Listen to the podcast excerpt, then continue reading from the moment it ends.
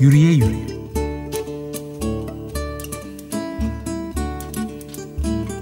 Yürümenin her türlü hali.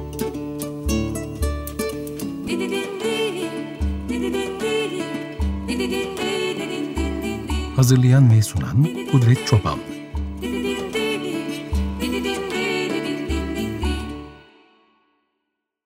95.0 Açık Radyo'dan herkese merhaba.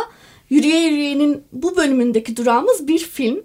Aniden filmini konuşacağız bugün. Ee, aniden e, koku alamadığını fark eden bir kadının, Reyhan'ın e, yokluğunu hissettiği başka şeylerin de peşinde, geçmişinin ve kimliğinin peşine düşmesinin de hikayesi. Reyhan'ın bu arayışında kokuyla birlikte tüm diğer duyuların, bedenin tüm hareketlerinin ve yürümek eyleminin de hem hikayenin içinde hem filmin biçimsel tercihlerinde merkezi bir yerde durduğunu görüyoruz. Bugün işte bu hikayenin izleyiciye bu denli incelikli ve güzel aktarılmasında her türlü övgüyü hak eden iki kıymetli isimle birlikte konuşacağız filmi. Filmin yönetmeni Melisa Önel ve senaryoyu da birlikte yazdıkları Feride Çiçekoğlu stüdyoda bizimle birlikte. Teşekkür ederiz geldiğiniz için. Hoş geldiniz. Hoş bulduk. Hoş bulduk. Ee, zevk sizi ağırlamak. Keza filmi izlemek de öyleydi.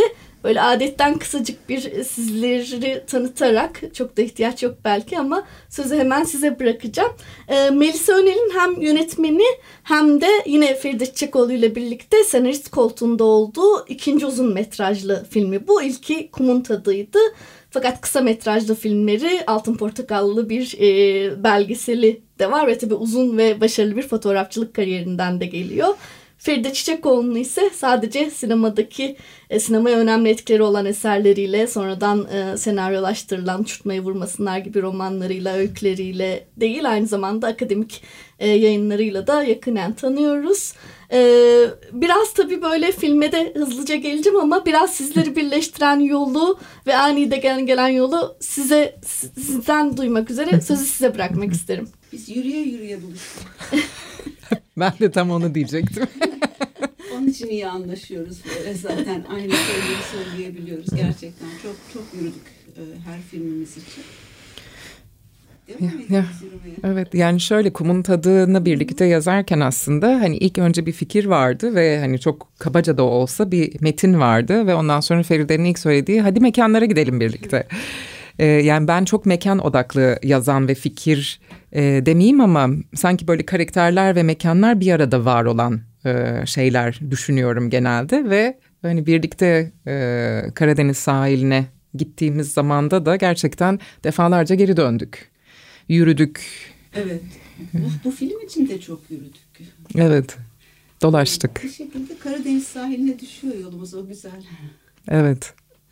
Bizim de sevdiğimiz yerler radyoda aslında filmin e, yürü, filmin yaratım sürecinin içinde yürümenin olmasının ben filme de her türlü şekilde e, çok yansıdığını düşünüyorum. Yani filmin bütün akışı bir yürüyüş temposunda birinin e, tüm karakterlerin adeta içinde süzüldüğü bir e, tempoyla, ritimle, evrenle ilerliyor bence ve gündelik hayatımızda belki de çok üzerinde durmadığımız tüm duyular, algılama biçimlerimiz, salınışlarımız e, geliyor bir kimlik ve aidiyet arayışının içine yerleşiyor.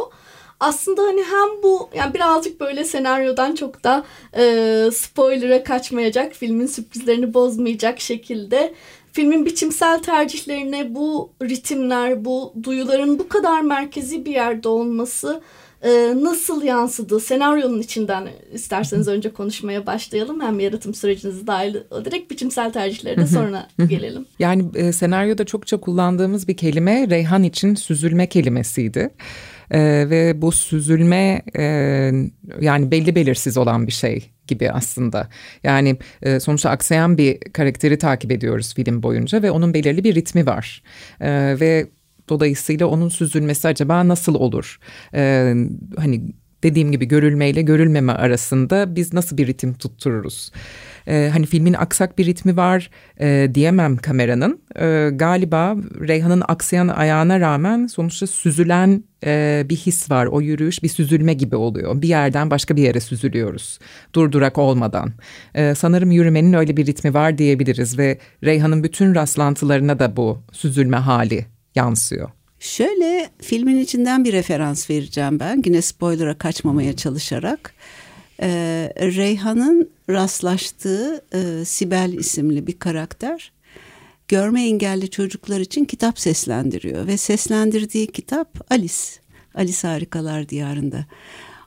O kitabı bu filmi düşünürken tekrar okuduğumuzda önce böyle bir sürü yerine almak istedik. Sonra azalttık, azalttık ve bizim çok sevdiğimiz belki filmin duygusunu da taşıyan bir kısa bir alıntıyla alıntıyla yetindik.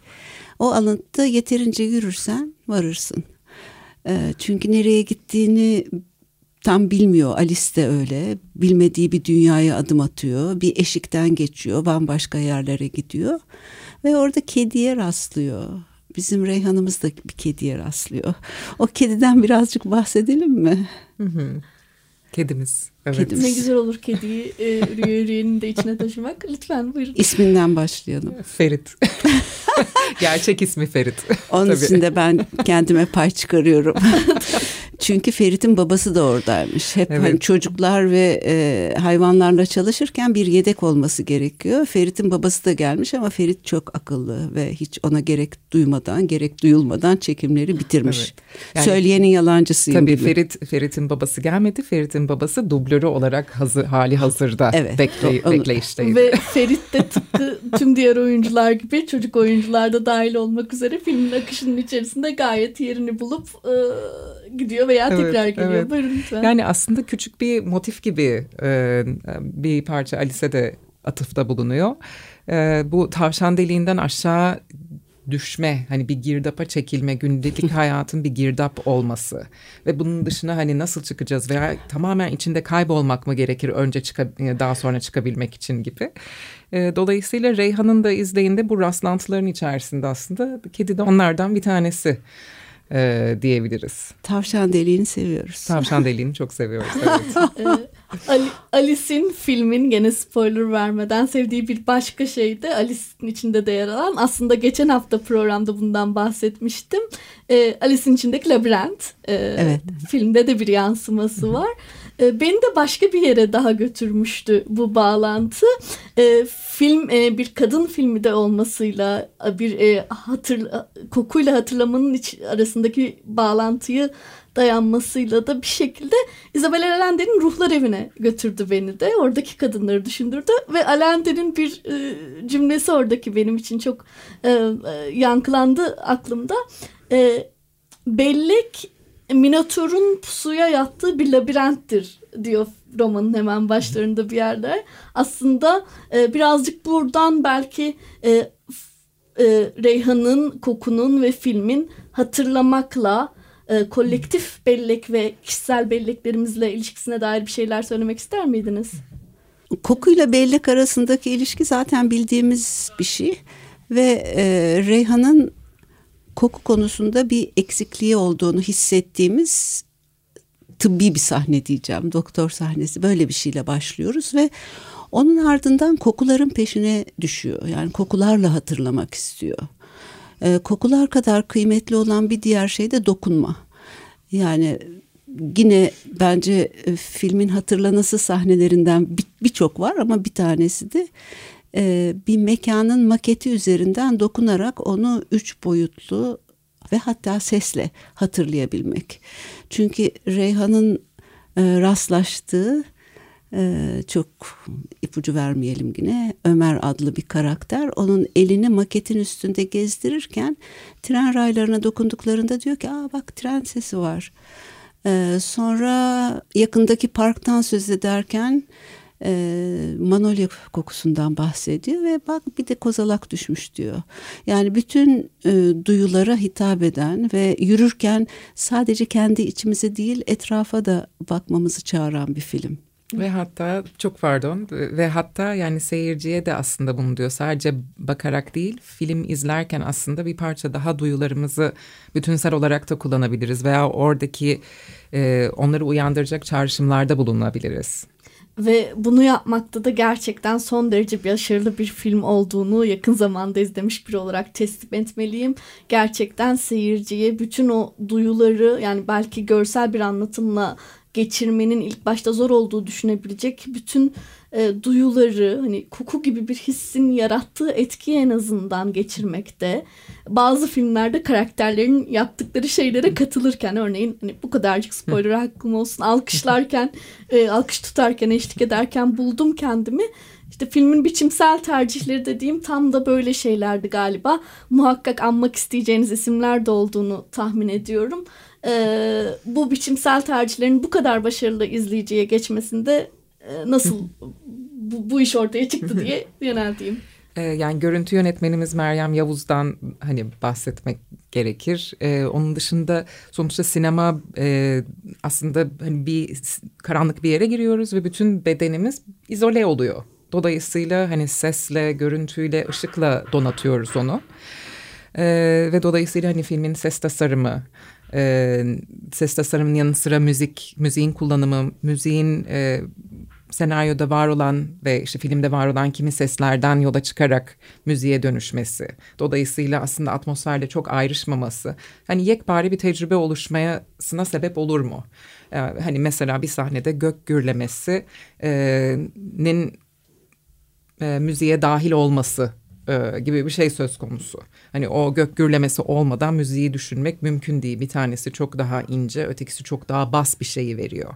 E, filmin ilk başında da bas bir sesle başlıyoruz. Yani biçimsel dediğiniz için çok e, detay üzerinden gidiyorum ama e, yani onun dışında da hani atmosferik sinema e, hani e, ya önem veren işte Lucrecia Martel gibi e, sinemacılar dan referans aldım ben kendi adıma. Veya işte hani Kieslowski'nin şahane bir kamera ritmi var e, ve renk kullanımı. Dolayısıyla hani bu tip şeyler. E, yani onun dışında e, gerçekten renk kullanımına ve renk geçişlerine çok baktık filmde. Hani e, beyazda başlasın, beyazda bitiyor olsun, müzikte bunun bir karşılığı olsun ee, ve renk geçişlerinde de işte hani bize daha tanıdık gelenle bilinmeze doğru gitmek vesaire işte arzuyla olan etkileşimi. Yani seyirci bunu izlerken düşünmüyordur ama en azından bir bütün içerisinde ilerlemenin bilinçaltına giden bir yolu var.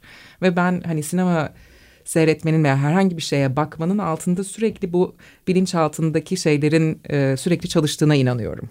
Dolayısıyla onları e, anlamak ve e, beni heyecanlandıran şekilde kullanmak öncelikti. İzlerken üzerine düşünmüyoruz ama muhakkak etkisini hissediyoruz. Feride'ye söz bırakayım hemen.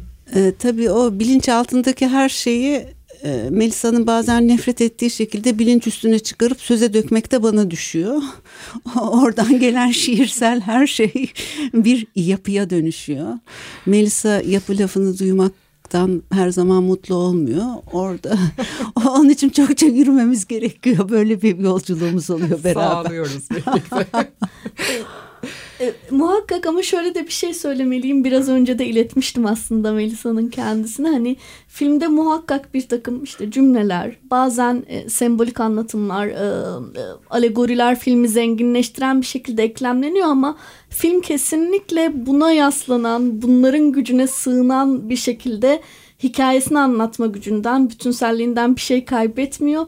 Bu açıdan da çok etkilemişti beni müzik molamızı da aslında filmin tüm bu e, duyularıyla içine bizi çekmesinin bir e, parçası olan filmin müziklerinden biriyle alacağız. Siz sen anons edersen Melisa çok sevinirim. Evet. E, yani müziklerimiz, özgün müziklerimiz e, Branislav Johannevic tarafından e, bir or Sırbistan ortak yapımı olarak onun tarafından bestelendi. E, ve ayrıca çok kıymetli olan bir parçamız bir Portekizli duo tarafından yapıldı. Dolayısıyla e, bir müzik molası vermek güzel olacak. Müzik molamızı alalım sonra filmi konuşmaya devam edeceğiz. Tekrar merhaba. Aniden filmini yönetmeni Melisa Önel ve senaristlerinden biri Feride Çiçekoğlu ile konuşmaya devam ediyoruz. E, labirent meselesine geri dönelim istiyorum. Benim için ve birçok izleyici için de filmin en etkileyici sahnelerinden biriydi. Ben üzerine kelam edersem nasıl etkilendiğimi anlatırsam filmin sürprizlerini bozabilirim ama siz biraz filminizde nereye oturuyor bundan bahsedebilir misiniz? Yani aslında e, hani labirent demeniz ilginç. Biz e, AKM'deki gösterimimizde de e, ilk labirent dediğinizde ben anlamamıştım. Labirent orası neresi? Sorun tabii hemen e, hani filmin sonlarına doğru işte çarşafların olduğu bir sahne olduğunu anladım ve hani çekimde de her zamanki düşüncemiz şeydi ve sonra asıl hani çekimden de öte kurguda e, yani zaman e, ve mekan algısını kaybedelim özellikle mekan algısını. E, dolayısıyla hani bir labirent hissinin geçmiş olması çok sevindirici. Ee, yani mekan duygusunu ve zaman duygusunu kaybetmemiz şehirde de yaşanan bir şey. Yani şehrin kendisi de bir labirent gibi. Çünkü nereden nereye geçiyoruz, neyle neyin bağını kuruyoruz. Onları tam açıkça hissetmeyeceğimiz ama İstanbul'u beş duyumuzla ve bütün bedenimizle algılayabildiğimiz bir film olduğunu galiba söyleyebiliriz değil mi Melisa? Bilmiyorum senin için nasıl ama ben tekrar tekrar izlerken onu çok kuvvetle hissediyorum. Aslında söylediğin şey hani belirli bir sahneden galiba bütün İstanbul'u nasıl kurduğumuza evet. döndün. Yani e, film 50 farklı mekanda çekildiği için e, çok fazla mekanı birbirine bağlamamız gerekti. Yani İstanbul'un bir ucu hani bir sokak köşeyi dönüyor, öteki ucunda bir çekim, sonra başka ve hani aslında e, hep konuştuğumuz şey e, bu İstanbul'u tanıyan seyirci bu filmi izlediğinde ne hissediyor olacak? E, ve genellikle sonuçta bu tamamen hayali bir İstanbul değil. Ee, yani hala İstanbul'un hani belli başlı şeylerini hissedebiliyoruz. Ee, ama e, hani eğer izleyen bir mekancı değilse, e, mekan arayan birisi değilse filmler için genellikle o bütünselliğin içerisine kendisini bırakıyor ve e, nasıl desem o dokusal veya renksel bütünlük üzerinden e, bildiğimiz yerler olsa bile gerçekten hani oradan köşeyi döndü ve burası hala mekan devamlılığı olan bir yer e, hissi verebiliyor. E, şehri tecrübe etme şeklimizle de alakalı. Doğru tam ben de öyle düşünüyorum öyle hissediyorum. Bir de İstanbul'un alışla gelmiş böyle ikonografik görüntülerinden hiçbir tanesi yok. Kesinlikle. O da Melisa'nın özel olarak dikkat ettiği bir şeydi. Ama vapur çok var. Vapurun İstanbul'la ne kadar bütünleşik olduğunu biliyoruz ama filmde görünce daha da çok hissediyoruz. Vapurun sesi var, kendi var. E, suyun e, o dokunsal etkisi var. E, karakterlerimizden Reyhan'ın baş karakterimizin camdaki yansıması var. O açıdan hani vapurlara da ve o arada tabii Reyhan'a can veren şahane Defne'ye de buradan bir selam yollayalım başka oyuncu arkadaşlarımızla da... Hepsini ben söylemeyeyim diye Melisa'ya bakıyorum. İyi ki görüntülü evet. yayında değiliz. Bütün paslaşlarımız. yok sorun yok. Bunlar da yayına yansıması tatlılık da katıyor diye dinleyicilerimizin de. Evet. Leman karakterimiz Aysel Yıldırım. E, bu eski mahallede karşılaştığı evet. eski arkadaşı e, Öner Erkan, Ömer, e, Ayşegül. Tabii ki. Evet Ayşenil yani o muhteşem bir anne yarattı ve gittiğimiz bir gösterimde şöyle de sevimli bir soru geldi. Orada zaten açığa çıktığı için söyleyebilirim. Ayşenil gerçek hayatta o kadar farklı birisi ki izleyicilerden biri onu hani tanımakta zorluk çekmiş ve dedi ki nasıl öyle bir karaktere büründünüz? Nasıl öyle bir saçla çıkmayı kabul ettiniz? Ayşenil de bütün sevimliliğiyle dedi ki ben bu saçla çıksam kızını kastre eden bir anne de inandırıcı olabilir miyim? Şahane bir cevaptı bence. Evet. Behçet'i de unutmayalım. Evet, Şerif Erol. Dilan Çiçek Deniz.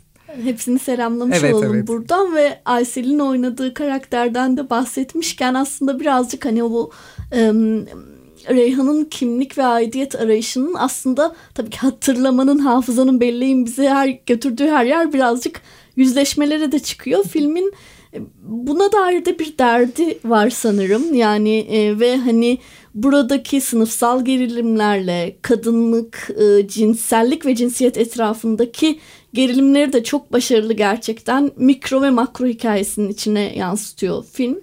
E, bu, bu burayla il, ilişkisine dair hem senaryonun hem gene e, prodüksiyon sürecinin e, gene bir şeyler duyarsak mutlu oluruz. Ee, yani bizim için önemli olan herhalde şeydi yani bir uzun süre İstanbul'da yaşamamış birisi geri dönüyor ve e, şehri işte hani travmatik bir şeyle çok küçükken bıraktığı e, yerden tekrar anlamlandırmaya çalışıyor. Yani tekrar bir tanımlamaya çalışıyor. Onu yaparken de aslında geriye dönüp daha önce ne olduğunu görmesi gerektiğini düşünüyor. E, bizim de hep konuştuğumuz şey aslında yani bizi sağaltacak ve bizi bütün yapacak olan şey geçmişi düzeltmek mi? Bugünle mi barışmak? Baş, yani başkasında mı arayacağız tamamlanmayı? Aslında bu e, hani kayıpla baş etme e, ve hani orada da hafıza işin içine giriyor. Hani bir şeyi nasıl hatırladığımız. E, dolayısıyla e, yani filmde evet geri dönüşler var e, hani o Reyhan'ın bellek mekanlarına diyelim ama sürekli de ileriye doğru bir gidiş var bilinmeyenin içine doğru. Dolayısıyla geçmişte bildiğimiz bir mekan, bir yer ve kişi ne kadar bizim bıraktığımız gibi. Yani bize tekrar neyi sunuyor olacak. E, dolayısıyla bütün bunların arayışında bir karakter ve dolayısıyla bunun üzerinden bence Reyhan'ın kişisel belleği ve yolculuğu birleşiyor. Ve öte yandan da hani İstanbul'da bir karakter gibi işliyoruz. Ne ekleyeyim buna? Spoiler vermeden ekleyecek bir şey bulamadım galiba. ee, belki yine orada kendi geçmişini ararken o iki kadının rastlaşmalarında ikisinin geçmişi nasıl farklı hatırladıkları veya bunu su yüzüne dışarı vururken nasıl farklı davrandıkları da anılabilir. Ee, şu da çok güzel oluyor. Biz bazen e, gösterimlerde izleyici sorularıyla filmi yeniden anlamlandırıyoruz. Bu çok çok kıymetli bir şey. Hatta bir gösterimde söylenen bir şeyi bir sonraki gösterimde alıntılayabiliyoruz. E, o bir alıntı aktarsak spoiler olur mu yönetmenim? Olmaz bence. Olmayabilir. Olmayabilir. Olmayabilir dikkatli söyledi, söylersek eğer. E, Aysel Yıldırım'ın canlandırdığı Leman karakteri e, geçmişte yani daha 12 yaşında aradan 30 sene geçmiş olduğunu fark ediyorlar. Bir ömür diyor e, Leman ve öncekinde yani o o olay ikisinde aynı etkiyi mi bıraktı? İkisi de hatırlıyor mu? Aynı biçimde mi hatırlıyorlar? Ee, bunu hem biliyoruz hem bilmiyoruz. Mesela izleyicilerden en son AKM'deki gösterimde biri dedi ki yani olur mu biri bu kadar hatırlıyor öbürü hatırlamıyor. Sonra bir başka izleyici dedi ki hayır o yarasıyla başka türlü baş etmiş. Yani bunlar çok zenginleştirici şeyler ve e, gerçekten hani her izleyicinin anlatılan hikayeyi film diline dönüşen bir duyguyu farklı şekilde algılaması da çok kıymetli. Onun için özel gösterimlere gelen, soru soran, bizi destekleyen, besleyen, bir sonraki film için güç veren bütün seyircilerimize de teşekkür edelim. Biz bu güzel film için size teşekkür ederiz ve filmin bu kişiselmiş gibi görünen e, hikayenin içerisine bir sürü e, toplumsal e, konuyu, derdi de çağırmakta da çok başarılı olduğu, bu anlamda da dört dörtlük bir kadın filmi olduğunu da söylemeden edemeyeceğim ben. Çok teşekkür ederiz geldiğiniz için. Film özel gösterimlerle sürüyor ve bir de Siyah'ta da 7 7 dalda aday. Ee, umarım bol bol ödüllerle e, döner.